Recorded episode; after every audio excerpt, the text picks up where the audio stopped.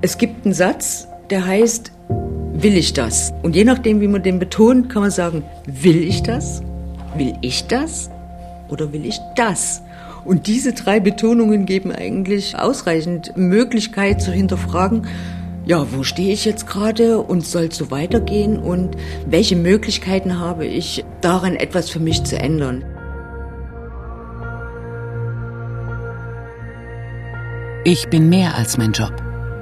Psychische Gesundheit und Arbeit. Feature von Alexa Hennings. Das ist ja nicht nur die körperliche Erschöpfung, die Seele war tatsächlich müde. Müde von all dem Leben. Also es ist nicht so, als hättest du jetzt eine Woche im Bett gelegen und hast gesagt, okay, du hast jetzt wieder Kraft geschöpft. Man war einfach seelisch wirklich ausgelaugt und müde. Man möchte ja niemandem zeigen, okay, mir geht's jetzt sehr schlecht, ne? Man möchte ja für andere immer noch stark sein und sagen, okay, nö, das kriegen wir schon hin und es ist nichts, ne? Immer sich das eingesteht, ist ein unglaublich langer Weg.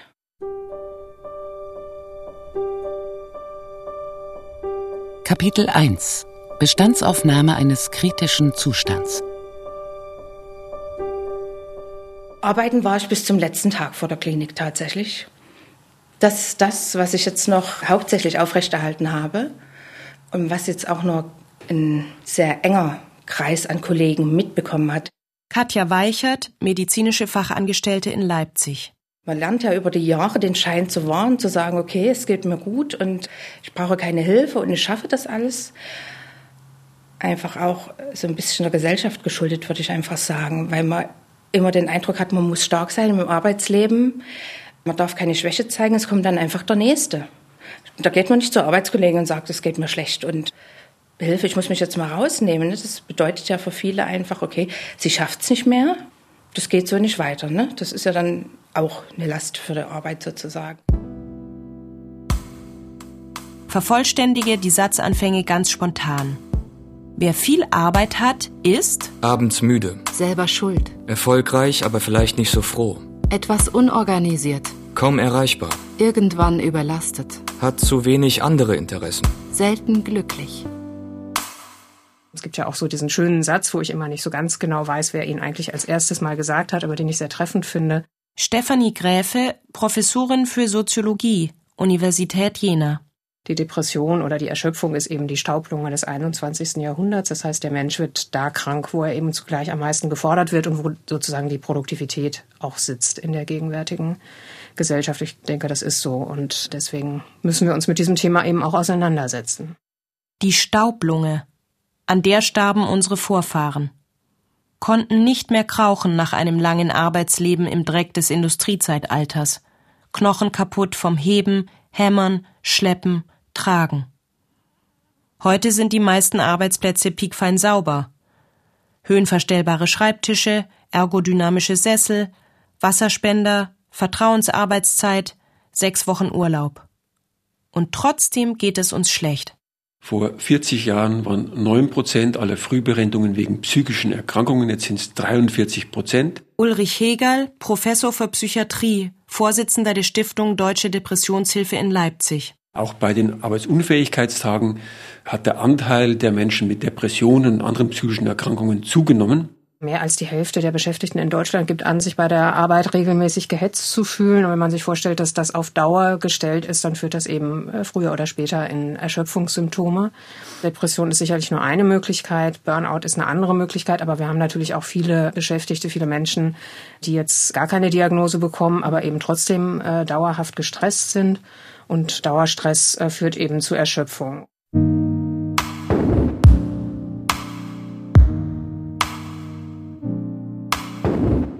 Irgendwas muss anders werden. Neue Wege aus der Erschöpfung. Depression und Burnout überwinden. Ihr roter Faden aus der Krise. Stressbewältigung durch positive Gedanken. Burnout für Fortgeschrittene. Wie sie die Erschöpfungsspirale hinter sich lassen. Die Kunst, die Arbeit zu genießen. Burnout kommt nicht nur vom Stress. Warum wir wirklich ausbrennen. Ernstes Thema, bunter Ratgeberbüchermarkt. Allein die Auswahl, eine Überforderung. Erschöpfung beginnt oft, wenn wir nicht mehr alles ordnen können. Das Gefühl, alles schlägt einem über dem Kopf zusammen. Notizen mit der Drei-Spalten-Technik. Schluss mit Post-its. Legen Sie ein Superbuch für alle Notizen an. Prioritäten setzen. Teilen Sie die Arbeit ein in muss, sollte und könnte Aufgaben. Betreiben Sie Monotasking statt Multitasking. Widmen Sie sich konzentriert einer Tätigkeit nach der anderen. Ob das hilft, was auf dem Coaching-Blog namens Zeitblüten als Zeitmanagement und Entlastung vorgeschlagen wird? Auf jeden Fall signalisiert es, ändere dich. Effizienter werden, stressresilienter. Der Ball liegt bei dir. Es ist die arbeitgeberfreundliche Variante. Dagegen steht, ändere dein Umfeld. Also, Arbeitgeber bewegt euch, schafft bessere Arbeitsbedingungen mit weniger Stress. Der dritte Weg schließlich, ändere deine Einstellung. Komm runter von den hohen Ansprüchen an dich selbst, denn du bist mehr als dein Job. Ich bin das erste Mal mit Depression diagnostiziert worden, das war 1999. Christine Reuter, Juristin, Leipzig. Damals habe ich auch nicht gewusst, dass das, was mich da gerade umtreibt und was mein Leben so gespürt völlig aus der Bahn gebracht hat, eine Erkrankung ist. Das hat sich geäußert, dass ich auf Arbeit unkonzentriert war, dass ich viel länger für Aufgaben gebraucht habe, die ich früher in viel kürzerer Zeit geschafft habe. Was dazu geführt hat, dass ich dann zwölf Stunden länger im Büro gewesen bin, sehr schlecht geschlafen habe, stark an Gewicht verloren habe, permanent traurig gewesen bin, also anlasslos anfangen konnte zu weinen. Und der Gau war dann, dass ich im Büro ein Glas Wasser in der Hand hatte und so gezittert habe, dass das also über einen Glasrand hinausgeschwappt ist und mein damaliger Chef gesagt hat, vielleicht solltest du mal zum Arzt gehen. Da war Christine Reuter 29 Jahre alt. Von da an begann sich das Leben der heute 52-Jährigen in Episoden einzuteilen, wie bei einer Fernsehserie. Episoden werden die Krankheitsabschnitte einer Depression genannt. Episode 1 1999 psychiatrische Station. Ja, und dann stand ich da auf Station und da stand Station Psy 2 und habe ich dann wirklich gedacht, das war's jetzt. Und so hat mein zum Glück Behandlungsweg damals seinen Anfang gefunden. Ich habe mich, glaube ich, länger gequält, als ich gemusst hätte. Ich wusste nur eben nicht, dass das, was da gerade mit mir passiert und was mir da gerade widerfährt, dass das weder Lebensuntüchtigkeit ist, noch die, die Unfähigkeit, irgendwie mit lebensbelastenden Umständen oder so klarzukommen, sondern dass es tatsächlich eine Erkrankung ist, die auch gut behandelbar ist. In der alljährlichen Umfrage der Stiftung Deutsche Depressionshilfe geben 20 Prozent der Beschäftigten an, dass bei ihnen schon einmal die Diagnose Depression gestellt wurde. Fast noch einmal so viele Menschen vermuten, dass sie bereits einmal an einer Depression erkrankt seien, bisher jedoch keine ärztliche Diagnose haben. Aber das ist insgesamt überwiegend eine positive Entwicklung, weil einfach mehr Menschen sich heute Hilfe holen im Vergleich zu früher, weil die Ärzte die Depression besser erkennen, nicht so oft übersehen wird, diese Erkrankung, und weil sie nicht so oft versteckt wird.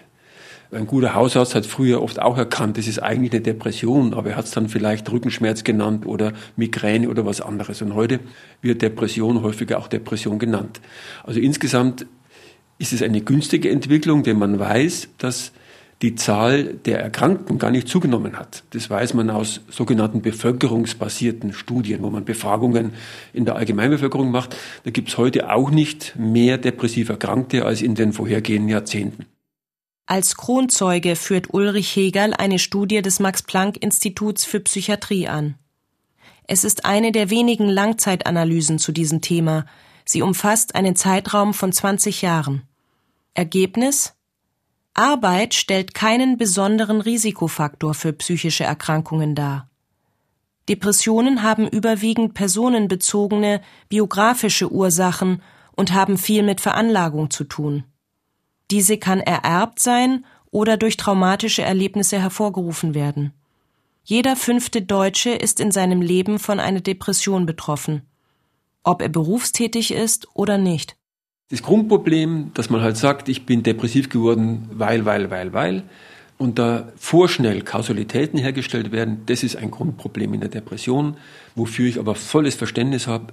Weil ich das am Anfang genauso gesehen habe. Bis man lernt, dass das ziemlich eigenständige Erkrankungen sind, das dauert. Auch der Erkrankte selber braucht oft lang, bis er das merkt und die Ärzte brauchen auch lange, bis sie das kapieren. Der Hintergrund ist, wenn ich jetzt das Pech hätte und ich würde reinrutschen in eine Depression, würde dir rumschauen in meinem Leben, was gibt's Negatives? Das ist dann der Arbeitsstress, das ist irgendein Konflikt im privaten Bereich, das sind meine Rückenschmerzen, irgendwas. Tinnitus, was auch immer. Das nimmt sich die Depression, das Negative, bei jedem findet sie was, vergrößert es riesenhaft und rückt ins Zentrum. Und das läuft wie ein Uhrwerk in jeder Depression ab.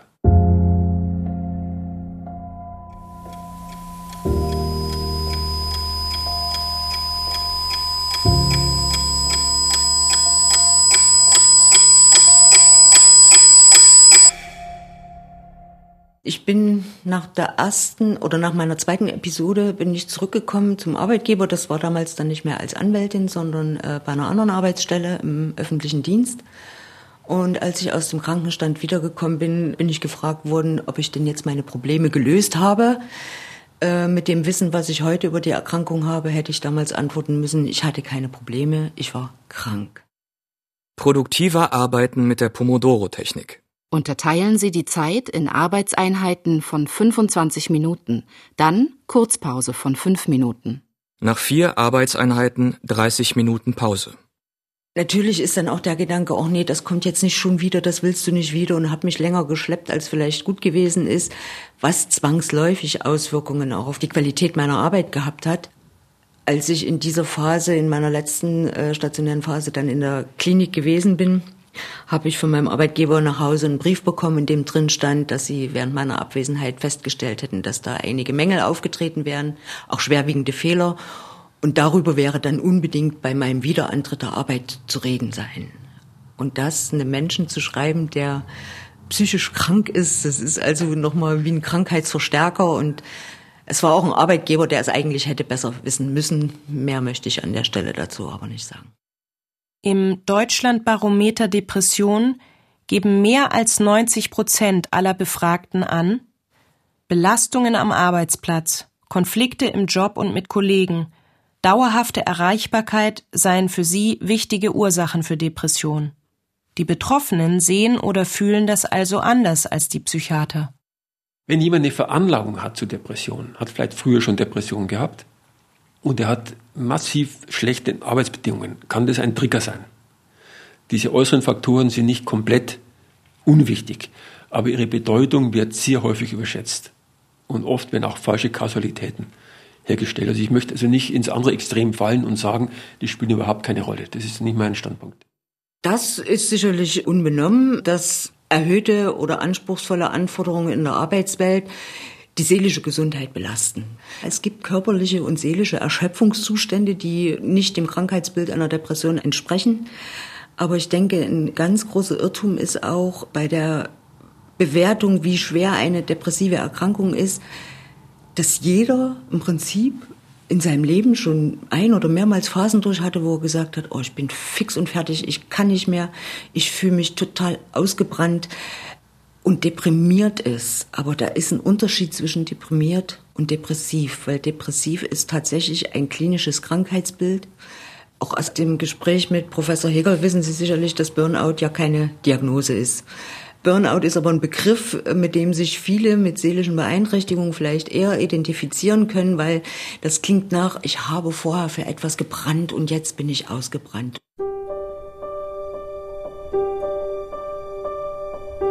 Kapitel 2 Wege hinaus. Ändere deine Einstellung. Man kann sich dann also selber den Orden geben und sagen, ich habe eben wahnsinnig gebrannt, ich habe ungeheuer gearbeitet, ich habe mir den Arm abgerissen, um das alles hinzukriegen und nun bin ich ausgebrannt. Das ist natürlich für das eigene Selbstbild schon besser.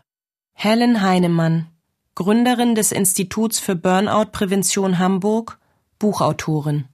Es kann bei einer Depression eine genetische Disposition geben. Es können äh, traumatische Ereignisse sein. Es kann auch eine körperliche Erkrankung sein. Und man hat das Gefühl, ich komme aus dieser Situation gar nicht raus. Das ist ein sehr, sehr dramatischer Zustand, der auch unbedingt gute therapeutische Begleitung und Behandlung braucht. Und man kann sagen, Burnout ist sozusagen ein Zustand davor, der Prozess des Ausbrennens. Also das Feuer wird immer kleiner, die Betroffenen merken, ich habe nicht mehr so viel Freude, ich habe nicht mehr so viel Energie, ich habe nicht mehr so viel Engagement äh, und es wird immer weniger. Es ist der Ausbrennprozess. Wenn das Feuer ganz aus ist, dann kann man von einer Depression sprechen, also wenn sozusagen nur noch Asche da ist. Es ist gut, sagt Helen Heinemann, wenn Menschen sich eingestehen, ich bin ausgebrannt. Denn es ist der erste Schritt, sich Hilfe zu holen. Ob Burnout nun eine offizielle Diagnose ist oder nicht, depressive Verstimmung, Erschöpfung, deprimiert sein, sich ausgelaugt fühlen, antriebslos, es gibt viele Umschreibungen für den Zustand, in dem einen die Kraft verlässt. Genau dann versucht die Hamburgerin zu helfen. Wir haben wirklich Wartelisten für unsere fünftägigen Intensivseminare, die von der Technikerkasse vollständig bezahlt werden, von anderen äh, Kassen bezuschusst. Doppelt so viele Frauen wie Männer melden sich an. Also gerade bei denen merkt man auch diese Mehrfachbelastung, also die Erwerbstätigkeit, die soziale Fürsorge und natürlich machen Frauen immer noch sehr viel mehr Hausarbeit. Das belegen alle Studien auch heutzutage. Jetzt komme ich quasi schon mit minderer Kraft bei der Arbeit an. Und jetzt kommen da Forderungen, dann soll das noch gemacht werden, das und das. Und ich habe aber nicht mehr ganz so die Ressourcen, um das zu bewältigen. Ich strenge mich also bei der Arbeit an, ich versuche das alles hinzukriegen, die gleiche Leistung, Performance zu bringen und erschöpfe mich dann bei der Arbeit, um dann wieder so erschöpft dann zu Hause anzukommen, wo das aber weitergeht. Und dann schaukelt sich das so auf. Helen Heinemanns Strategie Bevor es sich aufschaukelt, muss man eingreifen. Zum Beispiel einmal seine Grundannahmen, seine Einstellungen zum Thema Arbeit überprüfen. Sätze, die einen begleiten, manchmal auch im Nacken sitzen.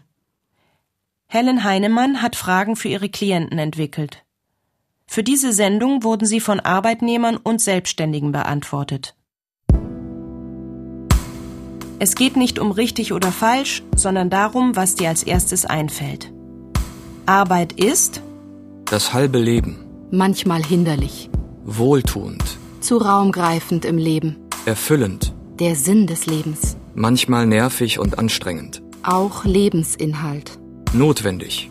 Erfüllung, wenn sie sinnvoll ist und Spaß macht. Ermüdend, wenn du es immer anderen recht machen musst. Ich bin auch so aufgewachsen, mit einem gewissen Stärkeempfinden, okay, du darfst jetzt nicht viel Schwäche zeigen. Ich habe eigentlich immer alles versucht, um anderen alles recht zu machen. Und habe dabei mich selbst völlig vergessen einfach. Katja Weichert war in einem großen Leipziger Krankenhaus angestellt, als sie mit Mitte 20 ihre erste depressive Episode erlebte. Die Zeichen der Überlastung hatte ihr Körper schon früher gesandt. Man hat ja wirklich alles mitgenommen, wo der Körper einfach gesagt hat, okay, mach mal eine Pause. Und man hat das immer übergangen sozusagen, was mit Fieber auf Arbeit. Man ist immer auf Arbeit, um letztendlich vielleicht auch nicht zur Ruhe zu kommen und sich damit beschäftigen zu müssen. Ne? Ist auch eine gewisse Ablenkung. Und dann dachte ich auch immer, anderen geht's schlechter als mir. Und auch der Perfektionismus ist es bei mir. Ne? Es muss ja nicht immer alles perfekt sein. Und das erreicht man ja nie. Und da arbeitet man halt noch länger und noch länger und noch länger. Und es kann nie gut genug sein. Also irgendwie überfordert man sich da selber. Also ich denke, es sind viele Dinge, die Ausschlag geben. Auch bei Katja Weichert hatte sich die Überforderung langsam aufgebaut. Und das hatte auch mit ihren eigenen Einstellungen zur Arbeit zu tun. Wenn ich nie von mir den Anspruch gehabt hätte, es allen recht zu machen oder ich muss gut sein auf Arbeit oder ich muss mich in die Gesellschaft integrieren, wäre das, glaube ich, auch nicht in dem Ausmaß aufgetreten. Ne? Also es sind viele Faktoren. Wie die Teenager auch sagen, okay, sie müssen Modelmaße haben, obwohl jeder eine andere genetische Veranlagung hat und das gar nicht sein kann oder das nie werden kann. Diese unrealistischen Ziele, die man sich vielleicht auch setzt, ne? was man nie schaffen kann und das bringt es dann natürlich zur Überforderung dann einmal, ja, und sicherlich war Arbeit ein großer ausschlaggebender Teil, aber ähm, nicht der einzige die eigenen Ansprüche an sich selbst, die man im Privaten hat und bei der Arbeit, die in unserer Persönlichkeit begründet liegen und in unserer Erziehung. Wir wollen diese Sätze wie mit einem Kescher einfangen und betrachten. Mein Vater denkt über die Arbeit, Ist Pflichterfüllung. Muss gemacht werden. Schaffe, schaffe, schaffe. Dass sie wichtig ist. Ist Pflicht und Verantwortung. Ein notwendiges Übel. Dass sie der bestimmende Lebensteil ist. Dass sie was Gutes ist. Der Hauptlebensinhalt. Helen Heinemann arbeitet mit jenen, die sich erschöpft fühlen. Sie empfiehlt, ändere deine Einstellung, wenn du spürst, sie tut dir nicht gut. Sie war vielleicht früher für dich einmal richtig, jetzt nicht mehr. Das ist dann auch die Frage innerhalb der Seminare. Was ist eigentlich das Wesentliche für dich im Leben? Worauf willst du zurückblicken, wenn du 100 Jahre alt bist oder älter? Was willst du gesehen haben? Was soll stattgefunden haben in deinem Leben, damit du sagen kannst, es war rund und es war schön? Also was soll stattgefunden haben? Und dann kommt die Arbeit kaum vor. Aber sie hat eben eine immense Bedeutung, die äh, eben oftmals viel höher ist als all die anderen sozialen Bezüge, in denen wir leben. Was bin ich außer meinem Job? Eine einfache und klare Frage, wie es scheint. Dennoch wissen viele keine Antwort. Fällt ihnen erstmal gar nicht sein. Und das löst auch oft Tränen aus. Also es gibt dann so einen Impulsvortrag nochmal, warum das wichtig ist. Und dann sitzen einige und weinen wirklich sehr und äh, bis dahin, dass es welche gibt, die gehen raus und sagen, ich kann das nicht, ich weiß es nicht mehr, ich habe keinen Zugriff mehr drauf. Also viele haben solche Sätze wie ähm, tatsächlich, also man wundert sich immer, Arbeit ist das ganze Leben oder ohne Arbeit bist du nichts. Also da bin ich das beste Beispiel dafür. Ich habe ja immer gesagt, ich liebe meine Arbeit und möchte arbeiten, bis ich 100 bin, weil ich davon ausgehe, Bücher schreiben, Vorträge halten kann man in jedem Lebensalter. Dr. Ilona Bürgel, Psychologin in Dresden, Coach, Buchautorin. Wir leben ja auch in einer Kultur, die die Arbeit sehr überbetont. Und als die Arbeit dann 2020 von einem Tag auf den anderen weg war, bin ich in ein absolutes Loch gefallen, weil ich mich eben mit der Arbeit identifiziert habe und weil ich meinen Wert aus der Arbeit geholt habe und Dafür war dann die Krise gut, um da mal richtig durchgerüttelt zu werden, weil mein Wert oder meine Lebensqualität bestimmt sich ja aus viel mehr Faktoren als nur die Arbeit, was eben auch umgekehrt bedeutet, wenn es dort mal nicht so gut läuft, habe ich normalerweise andere Sachen, die das ausgleichen. Ein Hobby, eine Vereinstätigkeit, meine Freunde, meine Familie, meine Nachbarn. Wenn man aber so stark diesen Fokus immer auf der Arbeit hat, was eben viele haben, dann ist das wirklich auch gefährlich, weil man dort sehr angreifbar wird. Also auch da dürfen wir lernen, uns zu fragen, was macht denn das Leben bunt? Ziel ist also, dass die Teilnehmenden ihre Arbeit durchaus weiter auch richtig gut und engagiert machen und sich einbringen aber dass sie nicht mehr ihr Herz dabei verlieren und dass sie gucken, wo schlägt mein Herz noch überall. Und dann fängt man an zu sammeln, was ist denn noch alles eigentlich auch das Leben, äh, lachen und singen und äh, in der Natur sein und mit Freunden gemeinsam essen und was auch immer Menschen dann einfällt, was noch alles schön ist.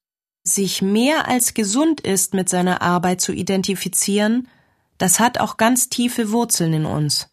Wir wollen dazugehören.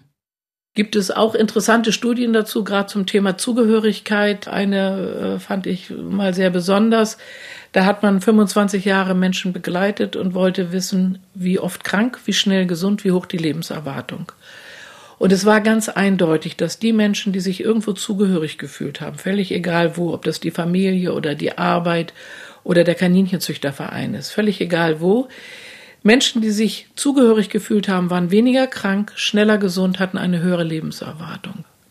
Und man muss diese Studie nicht kennen, aber sie ist der Hintergrund dafür, dass viele nicht Nein sagen, weil sie die Sorge haben, sie verlieren ihre Zugehörigkeit. Sagen Sie Nein.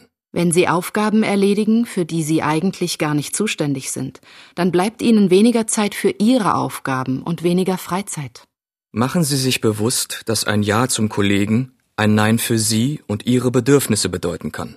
Die Menschen, mit denen ich überwiegend zu tun habe, sind sehr gebildete, sehr erfahrene Menschen in ihrer Arbeit. So schnell verlieren die ihren Arbeitsplatz nicht. Da wäre eine Firma schön blöd, wenn sie das machen würde. Aber sie sagen trotzdem nicht Nein und machen die Stunde oder zwei länger weil sie Sorge haben, sie verlieren ihre Zugehörigkeit zu der Firma. Also gar nicht, dass ihnen gekündigt wird, sondern sie verlieren die Zugehörigkeit zum Team, zu den Projekten, äh, dass sie den Zusammenhang nicht mehr haben. Und deswegen machen sie Überstunden und lassen sich Dinge zumuten, wo man längst sagen müsste, nee, halt, stopp. Gute Arbeit kann man nur bekommen, wenn man gut ausgebildet ist, selbst zu dieser Arbeit passt, sich anstrengt, man sein Metier beherrscht, man dranbleibt, ehrlich ist, man Spaß daran hat und einen Sinn darin sieht, man gut ist und ein bisschen Glück hat, man mit ganzem Herzen dabei ist.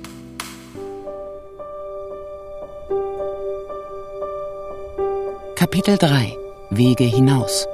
Ändere dein Umfeld. Die Identifikation mit Erwerbsarbeit jetzt in diesem großen historischen Vergleich deutlich zugenommen hat. Und damit verändert haben sich auch die Ansprüche, die Menschen an ihre Arbeit stellen. Ne? Sie wollen sich auch identifizieren können. Und das ist einerseits gut, äh, weil ich glaube, dass Arbeit so auch mehr Spaß macht. Es erhöht ein bisschen die Gefahr der Erschöpfung, weil ich natürlich leichter erpressbar werde und auch leichter ausbeutbar werde. Soziologinnen wie Stefanie Gräfe sprechen von der Subjektivierung der Arbeit. Ein Prozess, der im letzten Drittel des vergangenen Jahrhunderts begann. Bis dahin hieß es oft, Arbeit ist zur Ernährung der Familie da, Dienst nach Vorschrift, keine große emotionale Bindung. Und jetzt haben wir es eben zu tun mit einer Arbeitswelt, die von den Beschäftigten sehr stark fordert, ihre eigene Persönlichkeit einzubringen in die Arbeit. Wobei der Begriff noch ein bisschen mehr meint. Ganz schlicht, dass ein Stück von dem unternehmerischen Risiko sozusagen auf die abhängig Beschäftigten verlagert wird. Also zum Beispiel durch Outsourcing, ja, oder eben durch Projektarbeit oder durch Zielvereinbarungen. Ne? Und das eben möglicherweise auch mit Sanktionen verbunden ist, wenn man diese Ziele nicht erreicht. Und das heißt, während in dem alten Modell es so war, dass das unternehmerische Risiko eben bei dem Unternehmer lag, während man heute dann eben äh, sich überlegt, wie man das Problem lösen kann und gegebenenfalls zum Beispiel eben freiwillig unbezahlte Überstunden macht, was eben auch ein sehr verbreitetes Phänomen ist. Also dass ja die Anzahl der äh, unbezahlten Überstunden deutlich zugenommen hat in den letzten 20, 25 Jahren, weil Leute von sich aus eben sagen, ja, so wie die Arbeit jetzt beschaffen ist, kann ich sie innerhalb der Zeit, die in meinem Arbeitsvertrag steht, nicht schaffen. Ich möchte sie aber schaffen und ich muss sie auch schaffen, weil das von mir erwartet wird. Und das sind natürlich alles Faktoren, die Belastung erhöhen. Vermeiden Sie die lange Bank vor allem für Aufgaben, die unangenehm sind. Aufgeschobene Angelegenheiten führen zu Stress. Manchmal ist auch der Zusammenhang etwas umgekehrt, nämlich dass diese hohe Identifikation auch äh, sozusagen eine Überlebensstrategie ist. Also ich verwandle die Anforderungen, die an mich gestellt werden, in etwas, was ich selber will, damit ich es äh, leichter durchhalten kann. Also das ist durchaus etwas, was ich von mir auch kenne. Ne? Also dass man es für sich umdeutet und sagt, okay, es ist ja auch wirklich gut, es ist ja auch wirklich interessant. Und was machen dann schon die paar Stunden mehr in der Woche?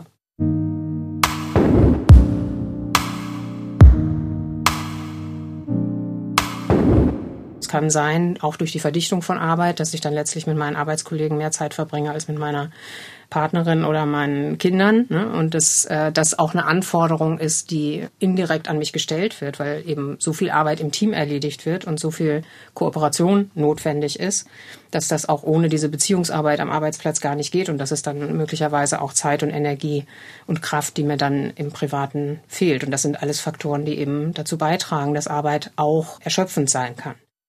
Irgendwann half bei der Leipziger Juristin Christine Reuter alles nichts mehr. Sie arbeitete immer länger und schaffte es doch nicht. Ein Arbeitgeber im öffentlichen Dienst, der statt Verständnis für die Krankheit zu zeigen, seiner Mitarbeiterin vorwirft, sie sei nicht belastbar. Die Depression kam wieder. Es wurde mehr als eine Episode. Selbst eine monatelange Behandlung in der Klinik half nicht. Und so gab es dann nur die Möglichkeit, meine Wohnung aufzulösen, die berufliche Tätigkeit aufzugeben und dann habe ich äh, für die Dauer von zweieinhalb Jahren in einem Wohnheim für Menschen mit psychischen Erkrankungen gelebt. Das klingt gruselig, aber ich habe so wärmende, so gute Erinnerungen an diese Zeit. Dort hat also ein multifunktionelles, professionelles Team gearbeitet, die mich also wunderbar dabei unterstützt haben, wieder in ein wirklich zufriedenes und selbstbestimmtes Leben zurückzufinden, dass ich dafür eigentlich nur unglaubliche Dankbarkeit empfinden kann. Die Tatsache, dass ich seit 2015 auch verberentet bin, das heißt, ich bin nicht mehr berufstätig, trägt natürlich unglaublich dazu bei, dass ich meine seelische Gesundheit so auch stabilisieren konnte und das auch auf einem Level halten konnte und mit medikamentöser, therapeutischer und auch komplementärbehandlungstechnischer Unterstützung insofern stabil bin. Christine Reuter hat ihr Umfeld verändert, indem sie es verlassen hat. Nicht immer sei das eine gute Idee, findet die Soziologin Stefanie Gräfe. Oft ist damit ein sozialer Abstieg verbunden, etwa wenn man früh Rente bezieht. Viele Menschen nehmen schlechter bezahlte Teilzeitstellen an, wenn sie sich seelisch überfordert fühlen am Arbeitsplatz. Wobei man immer dazu sagen muss, es sind ja jetzt auch nicht alle Arbeitnehmer in depressiv. Ne? Also so ist es ja nicht. Also die meisten äh, sind es ja nicht nach wie vor. Das muss man immer ein bisschen berücksichtigen. Aber ich glaube, wir können schon sagen, dass die äh, psychische Belastung durch Arbeit deutlich zugenommen hat in den letzten 20 Jahren. Vieles hört sich erst einmal gut an. Vertrauensarbeitszeiten beispielsweise. Klingt nach mehr Freiheit und Selbstbestimmung also nach weniger Stress. Doch es kann auch dazu führen, dass immer nur der Arbeitgeber bestimmt, wann seine Mitarbeiter besonders viel arbeiten sollen, etwa wenn ein Projekt zu Ende gebracht werden muss.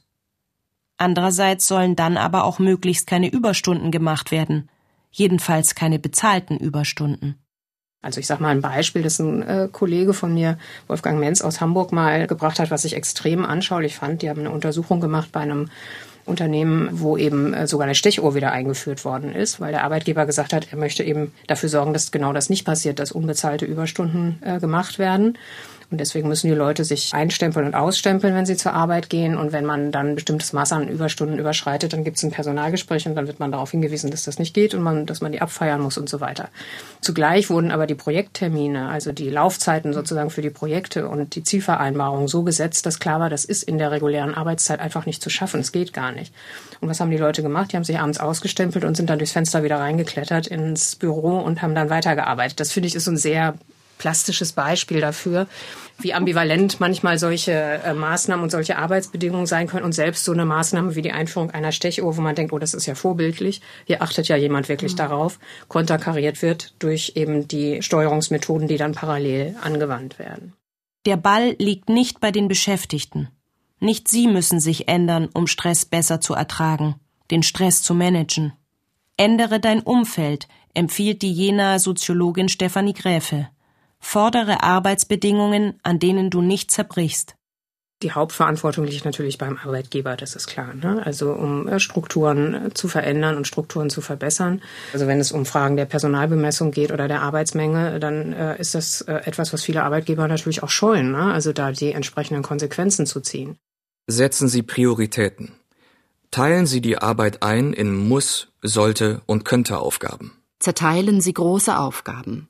Brechen Sie große, unüberschaubare Aufgaben auf mehrere kleine Teilaufgaben herunter.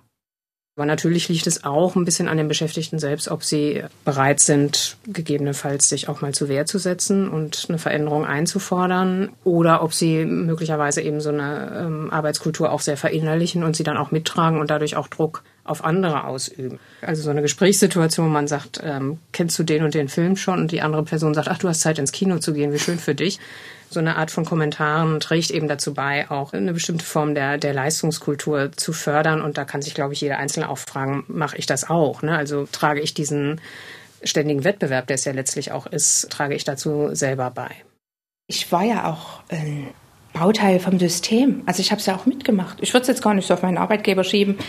Also natürlich ist es jetzt der Kommerz ohne Frage, aber ich war ja in diesem Gefilde immer mit drin.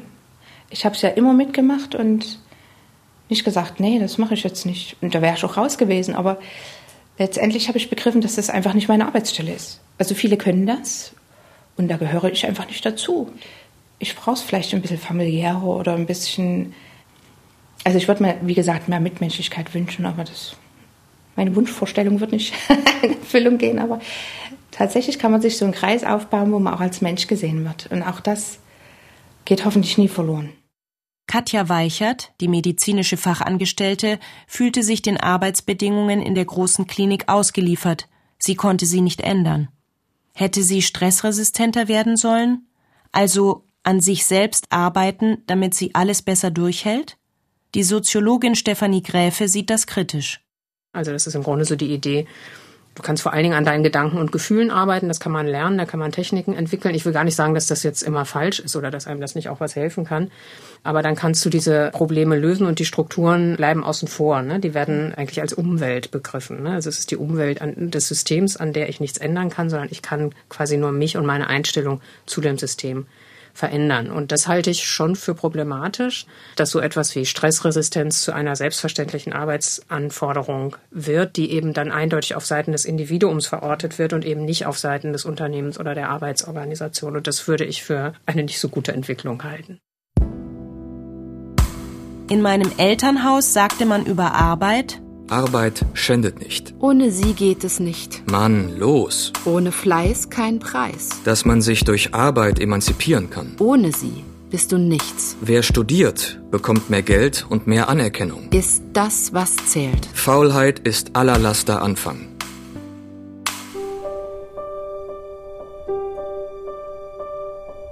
Kapitel 4 Wege hinaus. Ändere dich. Die Arbeitswelt wird ja deshalb als so belastend erlebt, weil wir einfach anders groß geworden sind. Also Analogis wie ich, die einfach nicht mehr 20 und nicht mehr 30 sind. Wir haben Sachen gelernt, die heute nicht mehr gelten. Also zum Beispiel am Ende des Tages fertig mit der Arbeit zu sein. Das ist heute nie wieder der Fall. Egal in welchem Beruf, weil sofort kommen neue Aufgaben. Kaum ist ein Projekt geschafft, kaum ist irgendein Antrag eingereicht, kommt das nächste, das nächste, das nächste. Am allerschlimmsten ist das E-Mail-Postfach. Mit einem leeren E-Mail-Postfach täglich entspannt in den Feierabend. Nutzen Sie die Kombination von vier E-Mail-Ordnern und die Suchfunktion. Ordner erledigen. Ordner Ablage. Ordner ein Jahr. Ordner Lesestoff. Wir haben aber diese Illusion, wir könnten das beherrschen, wir müssten uns nur mehr anstrengen, wir müssten nur schneller sein. Und scheinbar wird das ja auch bestätigt, weil man immer gelobt wird, wenn man viel schafft, wenn man schnell ist, wenn man keine Pause macht. Also auch untereinander, ja, das hat dann gar nichts mehr mit Führungskräften zu tun, sondern das ist so das Konzept, was wir selbst so im Kopf haben. Deshalb sage ich auch so gerne, überlege dir, ob du kündigst, weil du nimmst dich mit. Und das ist was, worüber wir häufig nicht so richtig nachdenken. Was ist denn eigentlich mein Anteil hier an der Situation? Demzufolge auch, was kann ich beeinflussen, damit es besser wird? Ändere dich. Ilona Bürgel, Psychologin, Autorin und Mentorin aus Dresden, findet, man sollte bei sich selbst anfangen, etwas zu ändern. An seinen Gedanken und an seinem Tun. Sie hat einen einfachen Leitsatz. Ich gut, alles gut. Wir wissen dass wenn es mir gut geht, ist alles andere in Ordnung. Das ist uns alles klar, nur investieren wir immer in das Außen.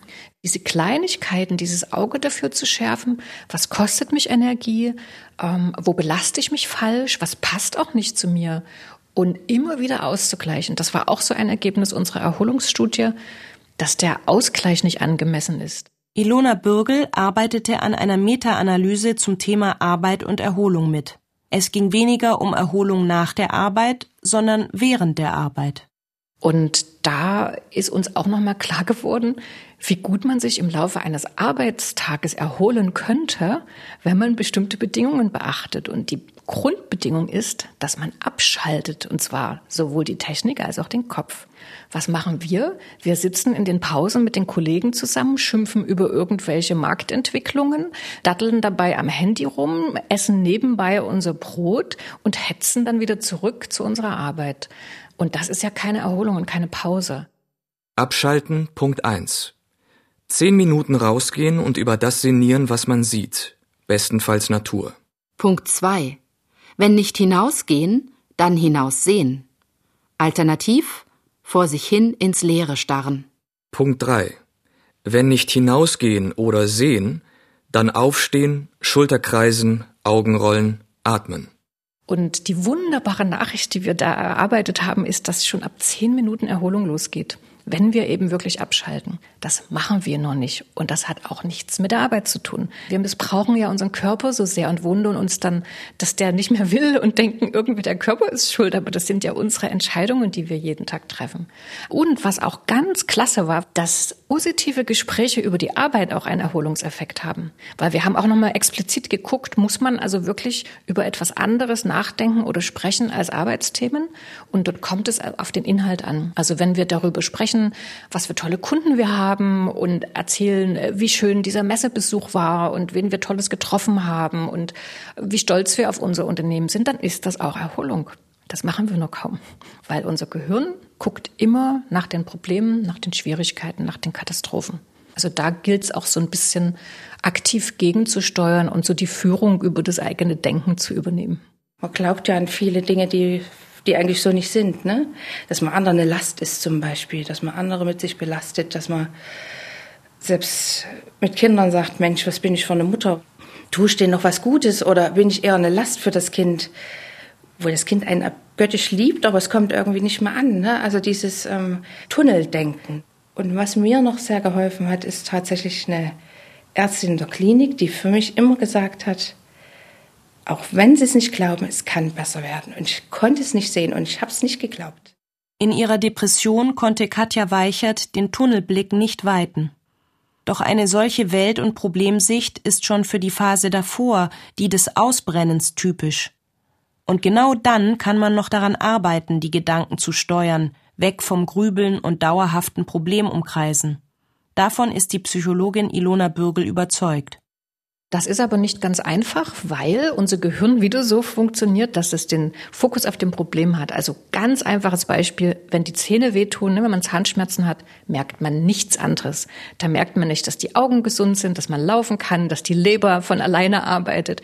Man will nur, dass dieser Zahnschmerz aufhört. Und so ist das eben auch, wenn man Sorgen hat, sei es jetzt privat oder bei der Arbeit, dann hat man plötzlich diesen sogenannten Tunnelblick, wo die Stressforschung äh, sagt, wir fokussieren uns nur noch auf das Problem und unsere Perspektive wird immer enger. Und das ist eben dann die Gefahr dabei, wenn man wirklich so gestresst ist, dass man für das Umschalten keine Kraft mehr hat. Denn wir brauchen mentale Disziplin, um unsere Gedanken zu führen und rechtzeitig noch zu sagen, okay, jetzt hast du dich ja aber mal ganz schön festgefahren. Meine Eltern sagen, ich soll folgendermaßen mit Arbeit umgehen. Tu es einfach sofort. Mach es ordentlich. Du schaffst es. Mach es vernünftig. Vor den Erfolg hat der liebe Gott den Schweiß gesetzt. Lass dich nicht verbiegen. Streben, streben, nochmals streben. Zuerst die Arbeit, dann das Vergnügen. Sei pünktlich, zuverlässig und ehrlich. Verliere dein eigenes Wohlergehen nicht aus den Augen. Wir wissen heute, dass es kleine Sachen gibt, mit denen man sofort sein Befinden verändern kann und Schrägstrich damit auch seine Leistungsfähigkeit. Also zum Beispiel Dankbarkeit ist sehr gut untersucht oder auch Humor. Und was dann immer so das Ziel der Forscher ist, dass es eben kleine Mittel und Methoden gibt, die wir in den Alltag integrieren können. Denn Theorie ist geduldig. Theoretisch haben wir auch alle alles im Kopf. Wir machen das nur nicht. Wir machen keine Pause. Wir gucken nicht auf das Positive, sondern schimpfen ohne Ende und vergessen, dass man solche Sachen einfach in der Hand hat. Und so können wir das aber immer machen, wenn wir merken, uns packt irgendwas, dass wir unseren Aufmerksamkeitsfokus verlegen auf etwas, was uns gut tut. Und das ist ja interessant, dass wir das heute sogar messen können. So die Herzkohärenzforschung kann uns ja zeigen, wenn wir zum Beispiel für etwas dankbar sind oder an einem liebevollen Gefühl sind, also zum Beispiel für die Omi oder die Katze, dann verändert sich sofort die Gehirnfrequenz, der Herzschlag, der ganze Stress geht raus aus dem Körper und dafür brauchen wir das Bewusstsein, dass wir diese Werkzeuge in der Hand haben und dann müssen wir die natürlich eben nutzen. Viele Firmen haben heute Gesundheits- oder Wohlfühlmanager, bieten Entspannungs- oder Sportkurse an. Kostenlos. Oft bleiben die Offerten ungenutzt. Ein Gesundheitstag zum Beispiel ist in ganz vielen Unternehmen gang und gäbe inzwischen. Das ist wirklich anders als vor zehn Jahren. Und dann muss ja aber trotzdem der Mitarbeiter sich die Zeit dafür nehmen. Und da sehe ich auch, selbst wenn man dort eben sagt, das ist Arbeitszeit, dass dann trotzdem noch nicht alle kommen, weil eben der Schreibtisch so voll ist. Und weil wir diese Illusion hatten, wir würden irgendwann das mal beherrschen. Wir beherrschen das nicht mehr. Und das zu akzeptieren, dass die Welt sich so verändert, dass wir nicht mehr alles kontrollieren können und dass das eben nicht mehr über Anstrengung zu regulieren ist, weil wir sind an den Grenzen der Belastung überall. Wenn ich mehr arbeiten würde als mein Partner, meine Partnerin, würde er oder sie sagen, Du lässt dich ausbeuten. Du spinnst. Mach mal langsam. Hauptsache, du bist glücklich. Du kannst nicht ohne. Zeit kürzer zu treten. Nie bist du zu Hause. Das dankt dir keiner. Das ist in Ordnung so. Verliere mich dabei nicht aus den Augen. Also was mir aufgefallen ist, dass viele Arbeitgeber mittlerweile im Rahmen ihres Gesundheitsmanagements durchaus auch seelische Erkrankungen auf dem Schirm haben. Ich engagiere mich jetzt auch seit mittlerweile zehn Jahren beim Leipziger Bündnis gegen Depression, insbesondere in der Öffentlichkeitsarbeit. Und ich denke, da hat grundsätzlich ein Umdenken eingesetzt. Christine Reuter kann ihren Beruf als Juristin nicht mehr ausüben. Auch für einen anderen Job reicht ihre Kraft nicht. Und doch hat sie eine neue Aufgabe für sich gefunden. Sie möchte aufklären. Dafür begleitet sie Experten von der Stiftung Depressionshilfe, wenn diese in Unternehmen Vorträge halten. Der Profi hält den Vortrag und ich sage dann immer liebevoll, und ich bin die Depression zum Anfassen. Ich kann Ihnen jetzt aus eigenem Erleben schildern, wie das, was Sie hier theoretisch gehört haben, sich faktisch im Leben auswirken kann. Jetzt ist ein Beispiel dafür, wie krass tatsächlich Depression letztlich eine, eine Lebensbiografie, eine geplante Biografie zerschießen kann, gleichzeitig aber auch Mut machen kann, dass selbst wenn es so schlimm ist, dass ein eigenständiges Leben nicht möglich ist, dass die Berufsaufgabe erforderlich ist, dass es am Ende doch wieder so gut werden kann, dass Lebensqualität empfunden und ein selbstbestimmtes Leben geführt werden kann. Christine Reuter ist auch Peerberaterin. Ein niedrigschwelliges Angebot, bei dem Betroffene mit Betroffenen ins Gespräch kommen. An zwei Tagen in der Woche ist sie dafür ehrenamtlich beim Leipziger Verein Gutshof Stötteritz tätig. Dort gibt es ein Tageszentrum für Menschen mit psychischen Beeinträchtigungen. Dieses Peerberatungsgespräch, was ich dort anbiete, ist ja im Prinzip Selbsthilfe im Maßstab eins zu eins. Da einfach ein entlastendes Gespräch führen zu können, Gehör zu finden mit Sorgen, mit Problemen, die man sich vielleicht im eigenen Umfeld gar nicht traut anzusprechen, auch aus Angst davor, was das mit der jeweiligen Beziehung machen könnte, dass man jetzt als nicht mehr voll zurechenbar oder nicht mehr belastbar empfunden wird. Das kann dort alles ausgesprochen werden und einfach zur Entlastung beitragen und was dort gesprochen wird, bleibt dort auch im Raum. Tatsächlich hätte es mir wahrscheinlich auch geholfen, hätte ich jetzt mal den Otto Normalverbraucher, sage ich jetzt mal, gehört und gesagt, okay, das kannst du auch schaffen. Also tatsächlich, so schlimm wie es ist. Und dann denkt man ja auch immer an der Depression, okay, die reden und das haben die aus dem Lehrbuch oder ganz viele Dinge, die man einfach anders fühlt. Es ist wirklich kein Versagen, aber das musst du immer und immer wieder hören, weil, wie gesagt, man ist mit seinem Blick so eingeschränkt. Und es ist mir leichter gefallen, mit fremden Menschen darüber zu reden, also mit Außenstehenden, als mit meiner Familie, weil man da ja doch eine gewisse Erwartungshaltung als Familie hat. Ja, das ist ja nicht der böse Wille. Ne? Man denkt sich ja auch immer, Mensch, warum klappt das denn nicht? Das muss doch klappen. Auch Katja Weichert hat sich entschlossen, öffentlich, wie in dieser Sendung, über ihre Krankheit zu sprechen und damit vielleicht anderen zu helfen. Als die Stiftung Depressionshilfe sie darum bat, sagte sie sofort zu. Sie hat wieder Kraft dafür. Die medizinische Fachangestellte hatte das Glück, nach ihrer Genesung eine Arbeit zu finden, die zu ihr passt. Ein leitender Arzt aus ihrer ehemaligen Klinik machte sich selbstständig und nahm sie mit in seine neue Praxis. Trotz ihrer Erkrankung, deren Episoden wiederkehren können. Mein Chef ist ein ganz tolles Beispiel. Der sagt, okay, das hat dich ja als Menschen nicht verändert, du bist eine wertvolle Arbeitskraft ich kenne dich seit Jahren und das macht dich jetzt nicht schlechter. Aber es gibt eben ganz viele, die dann noch sagen, okay, äh, was will ich mit so einem Mitarbeiter, ne? Er hat oft eine Ausfallzeit und äh, ich will ja hier nicht einen Seelsorger spielen, so nach dem Motto.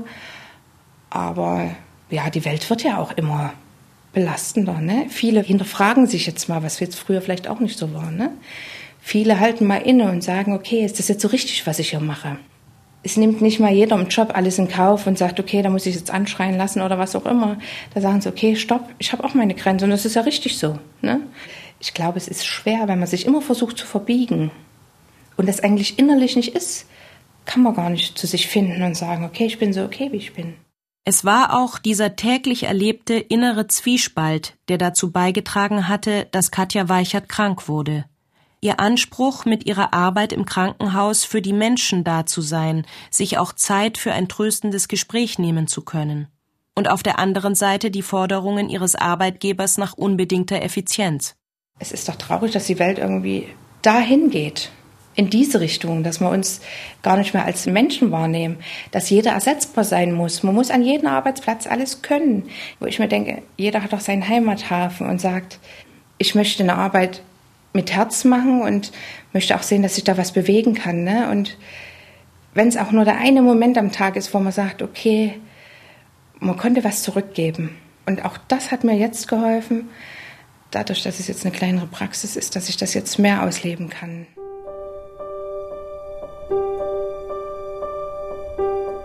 Ändere dich, ändere dein Umfeld, ändere deine Einstellung. Es ist nicht der eine Weg, der aus der seelischen Krise herausführt. Wer am Anfang einer Erschöpfung steht, dem wird es helfen, seine Einstellungen zu prüfen, über seine alten Verhaltensmuster nachzudenken und sie zu ändern. Wer Kraft genug hat, wird für andere Arbeitsbedingungen kämpfen oder sich etwas suchen, das zu einem passt. Das kann, aber es muss nicht die Arbeit sein. Ich bin mehr als mein Job. Auch das ist ein Punkt, der in diesen Peerberatungsgesprächen immer wieder zur Sprache kommt. Das hat aber auch ganz viel damit zu tun, dass sich viele Menschen wirklich über ihre Arbeit definieren, beziehungsweise ihre Arbeit ihnen so viel Kraft abverlangt hat, dass sie gar nicht in der Lage waren, auch mal zu gucken, oder gar nicht daran interessiert waren, zu gucken, was, was hat denn das Leben für mich noch bereit? Was, was kann ich tun? Und diese Tätigkeit dort draußen ist einer der Faktoren, der mich mit meinem Krankheitsbild, mit meinem Krankheitsweg absolut versöhnt, weil es ein wunderbares Gefühl ist, Menschen Hoffnung zu geben, die an dem Punkt sind, den ich zum Glück hinter mir lassen konnte. Und ja, jemanden mit Informationsmaterial, mit, mit Hoffnung entlassen zu können und im besten Fall mit einem Lächeln, das ist was, was auch meiner seelischen Gesundheit absolut zuträglich ist. Und ich glaube, ich hatte noch nie in meinem Leben eine Arbeitsstelle, von der ich behauptet hätte, dass sie ein wesentlicher Faktor der Stabilisierung meiner eigenen seelischen Gesundheit ist. Und das ist was, wofür ich jeden Tag, jede Woche unendlich dankbar bin.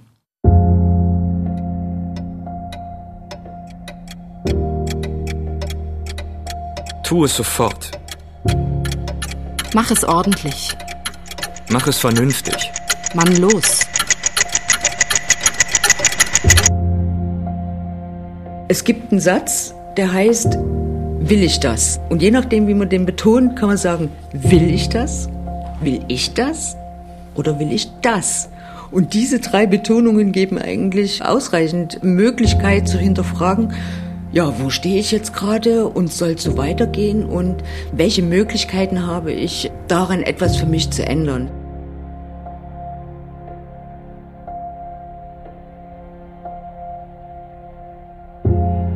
Ich bin mehr als mein Job. Psychische Gesundheit und Arbeit. Feature von Alexa Hennigs. Es sprachen Maike Droste, Ellen Schweder, Nils André Brünnig und Conny Wolter. Redaktion Tobias Barth. Ton Holger Klimchen. Technik Christian Grund. Regie Matthias Seimer. Produktion Mitteldeutscher Rundfunk 2022